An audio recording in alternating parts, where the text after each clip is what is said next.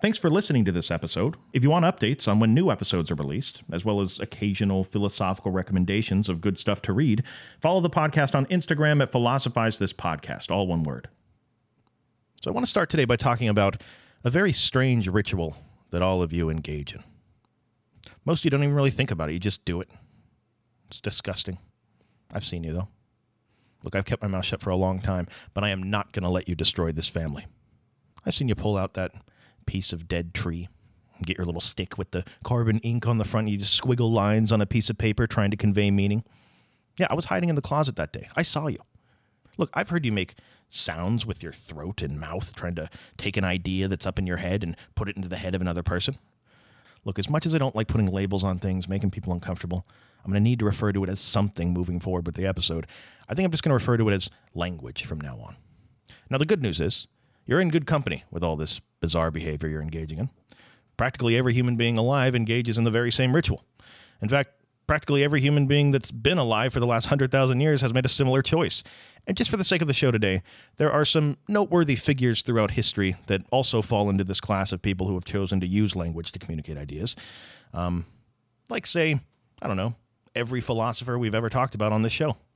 Just think for a second how massively important language is. Whether you're Aristotle, Francis Bacon, Karl Popper, whenever you are conducting philosophy, ultimately, you are a human being that is conducting philosophy from within the confines of a language. I mean, think about it. It really is the only tool that we have to be able to communicate these ideas inside of our head. Now, one thing that naturally follows from that, if you're a philosopher, is that you have to eventually ask yourself the question what are these languages that we're all using? Where'd they come from? Who invented them? Alexander Graham Bell? Was that Tesla that did that? More seriously, I guess, was it a philosopher king who sat around for decades pondering and assigning meaning to each and every word, which he then compiled into a giant tome that he called Webster's Dictionary? No, that's not how language is formed. Language, and there's many different theories about the origins of language, but it's pretty clear it wasn't ever a philosopher king. Generally speaking, language is this this patchwork of mutually agreed upon names that a group of people sort of stumble upon, mostly to be able to communicate with each other about everyday things. Language is great if you want to order a double quarter pounder with cheese. It's great if you want to tell someone, like down at the grocery store, no, I would not like to donate a dollar to help starving lizards in the Congo. But if you're a philosopher, and you're in this business of being as clear and distinct with your ideas as possible, in the business of communicating those ideas as effectively as possible, is this language that we use, this thing really just created by a bunch of people ordering cheeseburgers over the years, it's constantly being tweaked.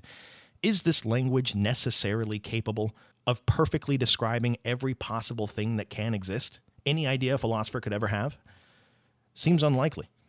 Seems like language has these sort of built in limitations, limitations that are almost certainly having a drastic effect on every philosopher's work that had conveyed their ideas through it. Now, in that world that philosophers operate in, understanding language becomes incredibly important. And philosophers over the years have realized this. And even though we haven't really talked that much about it on this show, there's actually been a lot of work done in this field of analyzing language. People have asked all kinds of questions, fun questions. In fact, you know what? I'm going to give you a cheat sheet right now. Here's some good criteria if you ever want to know whether something's a good philosophical question. It has to make you instantly intrigued and, and hungry to think about it, but simultaneously, it has to make some average person walking down the street with you jump off the nearest bridge. Questions like what is a word? What is a sentence? What is a proposition? What does it mean to mean something? Well, another one of these questions that philosophers have asked over the years, trying to get to the bottom of language, is how do words get their definitions? Who or what assigns these definitions? What criteria do they use to know whether something's a complete definition or not? Now, today we're talking about Ludwig Wittgenstein. And around the time he's coming of age in the world, early 1900s, the prevailing theory when it comes to this question of how we arrive at the definitions of words is that the definition of a word is discovered when you understand the conditions for what's called both necessity and sufficiency, or when you understand the necessary conditions and sufficient conditions that makes the thing whatever it is that you're talking about. For example, a necessary condition is something that needs to be present in order for a thing to be whatever it is. For example, a necessary condition for being a triangle is that you must have three sides. If you don't got three sides, you're not a triangle. You're just a jealous parallelogram. get some therapy. That's a necessary condition. A sufficient condition is something that is sufficient for a thing to be whatever it is, but it's not a mandatory property. For example, having an RSS feed that's posted to the podcast section of iTunes is a sufficient condition for being a podcast, but it isn't a necessary condition because sure you can imagine somebody could easily create a podcast, upload it to Spotify, Google Play, SoundCloud, but just never upload it to iTunes. So, again, the prevailing theory around the time Wittgenstein starts doing his work was that if you understood all of these necessary and sufficient conditions of any one thing, you'd be able to provide the definition of that thing. Well, Wittgenstein didn't agree. But to understand why he didn't agree with this, I think it's important for us to have a little context. It's important to understand how fascinated he was with the field of mathematics. So, if you look at the life of Wittgenstein, very early on in his life, he's fascinated with mechanical engineering. Actually, starts going to school thinking that's the field he's going to eventually work in. But then something happens. Bertrand Russell, another philosopher, publishes a book in 1903 called The Principles of Mathematics that was so influential, it changes Wittgenstein's entire outlook on what he should be doing with his life. That's how big it was. He quits mechanical engineering, transfers to Cambridge so he can study under Bertrand Russell, who was teaching there at the time. Um, guess I'm trying to think of exactly where to start with this. Like, when you think about it, math is a pretty fascinating thing, especially if you're a philosopher. I mean, it's not a coincidence that so many of the great philosophers throughout history have also been mathematicians. Just think about what you're doing there. When you're doing math, you have these propositions that you can state, and you can say these things with about as much certainty as you're ever going to get as a human being that's making propositions. For example, 1 plus 1 equals 2. You can say with pretty much complete certainty that 1 plus 1 equals 2. To doubt the validity of that statement is to either be mistaken or to not understand the definitions of the things that are being questioned. For example, the concept of 1 or the concept of addition, etc. Now, the thing that's so interesting about math, the thing that you know typically intrigues philosophers about math, is that here we have this equation, right? This equation that we can state with absolute certainty. Yet, when it comes to things that actually exist in the real world, what is the concept of one? What is that even? I mean, what is the concept of three? Where is that concept of three in the real world? Is, is it lost? Is it down in that crack on the driver's side of your car between the seat and the door where everything else gets lost? Where is this concept of three in the real world? And of course, the answer is the concept of three doesn't exist physically. We can't hold on to it or empirically study it. So, what ends up happening is math becomes this very strange realm where we can arrive at certainty about stuff, but it's all stuff that doesn't actually exist in the world we navigate our lives through. But as I'm sure you can imagine, if you're somebody that is interested in arriving at certainty about things that do physically exist, promising place to start might be to try to emulate what people are doing in mathematics, to try to apply that process to things that do physically exist. See if we can get the same level of certainty about things. This has been tried dozens of times all throughout history, but it's still an intriguing prospect in 1903 when Wittgenstein reads Bertrand Russell's book on the principles of mathematics. Now, the problem with mathematics just by itself is that it's kind of its own institution. It's not really useful at informing decision making or helping us think correctly about things or anything like that. However, Wittgenstein thinks that there's something else we can look to, something else that we do that has to do with human thought. And when you put it side by side by mathematics and look at them, starts to look like an incredibly similar thing. The thing he's talking about here is formal logic. Think about it. In the same way we can arrive at certainty about the notion that 1 plus 1 equals 2, we can also arrive at certainty about the notion that, you know, if all men are mortal and Socrates is a man, then Socrates is mortal. If all A's are B's and some B's are C's, then some A's must be C's. Logic provides us with parameters for our thinking so that we can be sure we're thinking clearly. But on the other hand, when it comes to math, really, when was the last time? Like, barring you working in some sort of profession that requires advanced math on a daily basis, which I respect tremendously. Um, tremendous amount of respect for those good, good people. You wouldn't believe how much respect I have for these people. It's incredible. Barring that, when was the last time you ever used anything beyond basic arithmetic in your everyday life? When was the last time you triangulated the position of the oatmeal in the pantry? Point is, it may not often be very practically useful to know that the circumference of a circle is pi r squared, just like it may not be very useful to know that some b's are c's and some a's must be c's and logic and math may resemble each other in this way. But a key difference between them is that, unlike math, at least logic can be applied directly to our thinking and help us determine if we're thinking correctly. Now, what naturally follows from this when you say something like, all men are mortal, Socrates is a man, therefore Socrates is mortal, the thing that's implied when you say that is that there must be some sort of fundamental logical structure to all thought. Because otherwise, what are we referencing when we use formal logic? And what follows from that, if you're Wittgenstein, is that if there's a logical structure to all clear thinking, there must be a logical structure to communicating those thoughts. We have a name for this logical structure of communication. It's called language. This is the central task of Wittgenstein's entire body of work to try to understand how language is even possible between human beings, to understand the function of language, to understand errors that people make in communication that inevitably lead to errors in their thinking. But think about it in order to fully understand these things, you can't just look at language. Not only do you have to look at the relationship between language and the things it's describing, but also the relationship between our thoughts and language. Wittgenstein has two major works that cover this territory one published after he died, called Philosophical Investigations, and one published earlier in his life called The Tractatus. By the way, just to give you an idea, despite the fact that his later work tries to refute a lot of the stuff he laid out in the Tractatus, despite the fact that the Tractatus is only 75 pages long, if you had a list of the top 10 greatest works on the philosophy of language, both of these books would be on that list. That's Wittgenstein for you. So let's get into it. Um, so in the Tractatus, Wittgenstein lays out what's more commonly known as the picture theory of language.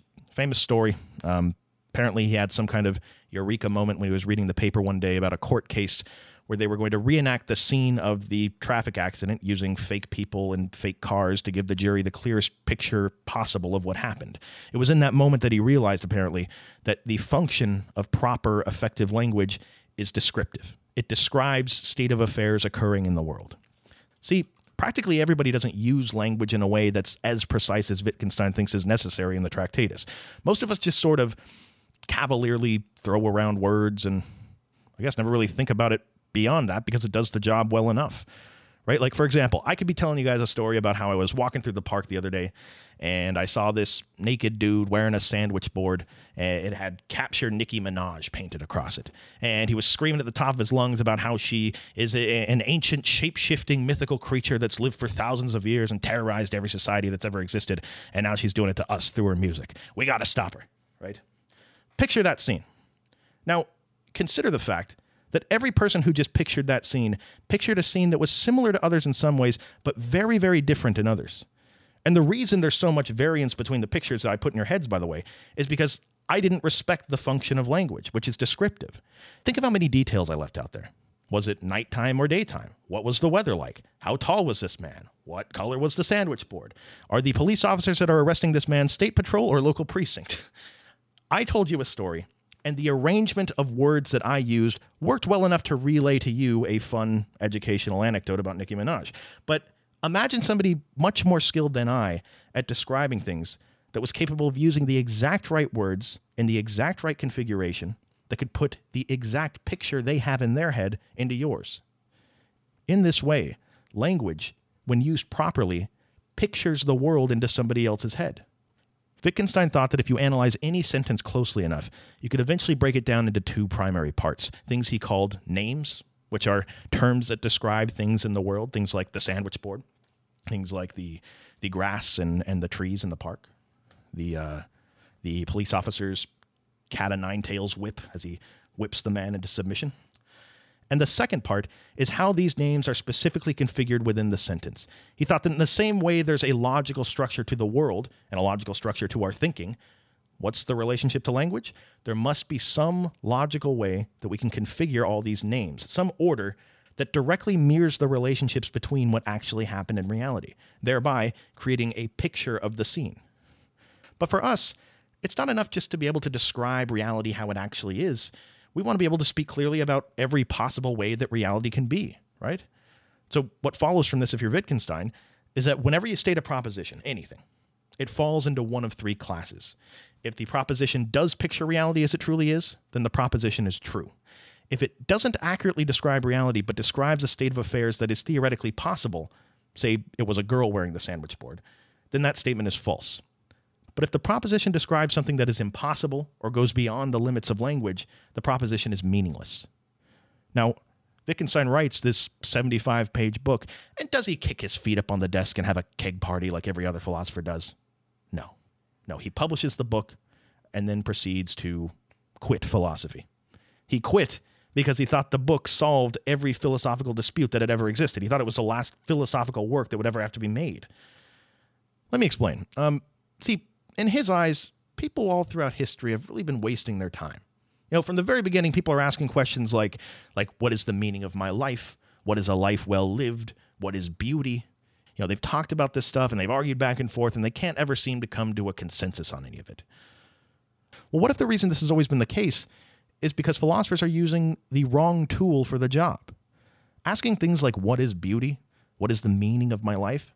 These are transcendental questions. Let me get this straight. You're trying to use language, this thing designed to describe states of affairs in the world, this this thing haphazardly thrown together by people ordering cheeseburgers over the years. You're trying to use language to contemplate what the meaning of your life is. Remember, language wasn't created in a lab by a philosopher king who made sure to include all kinds of neat words to be able to describe anything, regardless of how transcendent it is. What if language is just incapable of describing these things? What if the reason, what is the meaning of my life, is such a perplexing question to us, is because we're always trying to find an answer to it while using language? Maybe language just is not the right tool for the job. It's, it's like trying to hammer in some drywall with a water bottle. It's just not going to work. It should be noted, Wittgenstein does think you can find an answer to this question what is the meaning of my life? It's just not going to be through language. And if you end up discovering it, you're never going to be able to describe it through language. If it's possible to get an answer, it seems like it's something that you have to experience, to Wittgenstein. He says this in one of his most famous lines quote, The truth shows itself. It is not said or even expressed in thought. What can be said can be said clearly. Whereof one cannot speak, one must remain silent.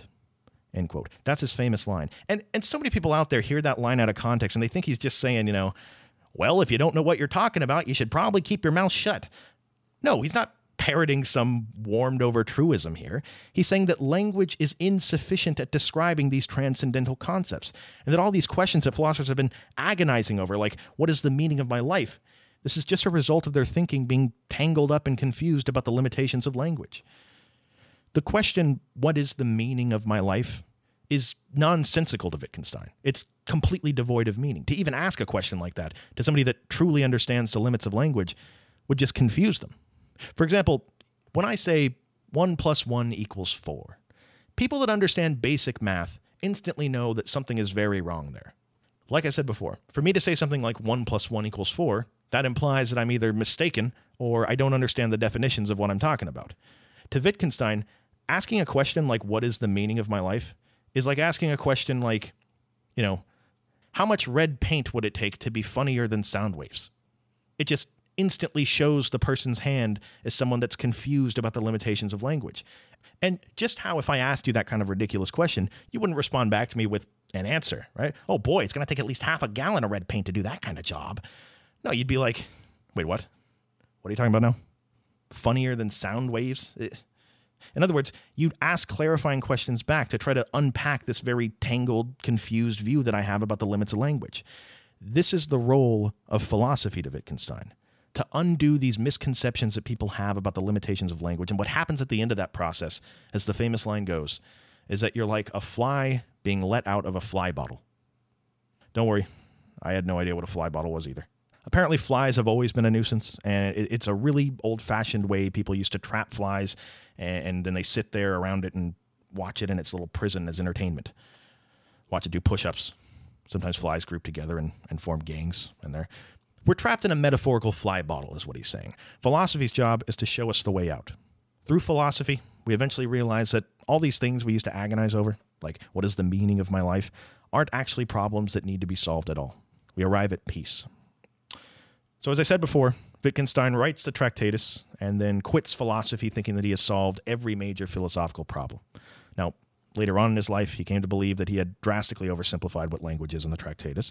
Um, I heard it said beautifully once um, that in the beginning of Wittgenstein's life, he was concerned with the relationship between language and reality. And towards the end of his life, he was more concerned with the relationship between language and us as human beings. Probably one of the biggest changes between Wittgenstein and the Tractatus and Wittgenstein in his book, Philosophical Investigations, comes down to how he views the definitions of words and where words derive their meaning. Well, if we're going to talk about his brand new theory, might as well go back and talk about what people used to do when they were looking at a definition. Let's go back to our old pal Socrates. What would he do? Well, he'd go into the public square, asking people to give him a definition of the word beauty or justice or whatever he's interested in that day. And he'd have conversations ad nauseum with his fellow philosophers, trying desperately to get to a perfect definition that includes any example of beauty you can come up with. Now, if you remember, so often in these dialogues, a person will try to give an example of a perfect definition, but Socrates, somehow he's always able to find an example that doesn't fit the definition or an example that fits the definition that nobody would agree should be a part of it. Wittgenstein would see Socrates spending his entire life looking for these definitions as yet another example of somebody wasting their life because they didn't understand the nature of language. Wittgenstein would say that the meaning of words it just doesn't work that way. That Socrates could live a thousand lifetimes and he'd still always be able to point out these exceptions to these strict definitions that people like to throw out. Wittgenstein uses the example of the word game. What is a game? Let's talk about it. Can we get a strict definition of the word game? Is a game a competition between two or more people? Well, solitaire is a game. Is a game just a fun activity that somebody engages in? Well, riding a roller coaster is fun. We certainly wouldn't call that a game, though. What criteria do we use to determine what a game is? Wittgenstein would say that the problem with us looking for this sort of strict definition of the word game is that we're looking at definitions of words in the same way people have for centuries. We're trying to find those necessary and sufficient conditions that define every example of a game that we can possibly think of. But what if it doesn't work that way? Wittgenstein would say Stop trying to find a perfect set of necessary and sufficient conditions. You're never going to do it. And instead, reflect on the very strange fact that everybody knows what a game is. I mean, when I said solitaire right there, somehow everybody knew it was a game and that it was the exception to the rule. When I said going on a roller coaster, somehow everybody knew that that shouldn't be classified as a game. What does that mean? How is that possible if we don't have some definition somewhere up in our heads? What it means to Wittgenstein is that the meaning of a word comes down to how it is being used in a particular linguistic community, and that unearthing the meanings of the words that we use is a process of observing the way that people use the word. The meaning of a word isn't something that can be simplified into necessary and sufficient conditions. No, language is a complex, vibrant, living organism that's constantly shifting and changing. And that if literally everyone literally started using the word literally to just mean the same thing as seriously, the meaning of the word literally would change entirely. In this sense, it's impossible to ever come up with a dusty tome filmed with the end all be all definitions of words, a, perfect definition for the word game, for instance. But what actually happens in reality is we see things throughout our life like basketball and, and bowling and Call of Duty and hopscotch. And we hear the people around us use the word game to classify all these different activities. And our brain, at some level, recognizes similarities between all these games and we can sense it somehow. We see it. Wittgenstein says that what we're sensing there are family resemblances between things. Kind of like how you might look like your mom, but not really like your dad, or your second cousin might look like your uncle, but not your mom, or your grandpa may have the same male pattern baldness that your sister has. There certainly are very distinct differences between you guys, but you all share the same family. And even if you don't look like your dad, you sure look a lot more like him than I do coming from a different family. Same thing goes with the meaning of words to Wittgenstein. It's not that there's a single set of necessary and sufficient conditions that describes every game out there. There are just some games that resemble each other more, just like some family members resemble each other more. Basketball, football, baseball, all very similar. Two teams playing against each other, and they have a ball. But Monopoly is also a game, right? There, there's no ball in it, but it certainly shares certain characteristics with football, right? Like, uh, like millionaires ruthlessly fighting against each other. What Wittgenstein is trying to do is illustrate how crucial culture and people are in the process of forming or developing a language. He thinks Descartes, sitting around wondering if anybody else actually exists, is absolutely preposterous. Because to even be able to articulate yourself through language is evidence of a giant gift that you've inherited from many people before and around you. He, he has this famous example called the beetle in the box analogy. Um, do you have any friends or coworkers where you have like inside jokes with them and you refer to things as code names? Like if anybody from outside of your group heard you talking about it, they'd just be confused, but nonetheless it has an established meaning between the two of you. This is a perfect example illustrating Wittgenstein's point of how meaning is derived from use, and that a language can't just be created in a vacuum by a single person because words get their meaning from an understanding between speakers. He goes the other way though. He says, Imagine everybody in the entire world had a box that they carry around Inside of this box is something everyone refers to as a beetle. Problem is, no matter what, nobody can ever look inside of anybody else's box and see what they're referencing as a beetle. Well, in that world, there's no way for you to ever be able to use the word beetle in any sort of meaningful way. You have no idea what they refer to as a beetle, and they have no idea the meaning you attach to the word beetle. So what ends up happening is the word beetle just becomes kind of meaningless. Language is a team effort. You always need at least one other person who knows what you're referencing for a word to ever have meaning. Anyway, hopefully some thought provoking stuff for you this week. Um, thank you for your patience regarding the infrequency of the show and uh, also this completely awkward, abrupt ending to the show. Uh, no excuses. I just got done moving, getting back into a routine. I won't take up any more of your time. Thank you for listening. I'll talk to you next time.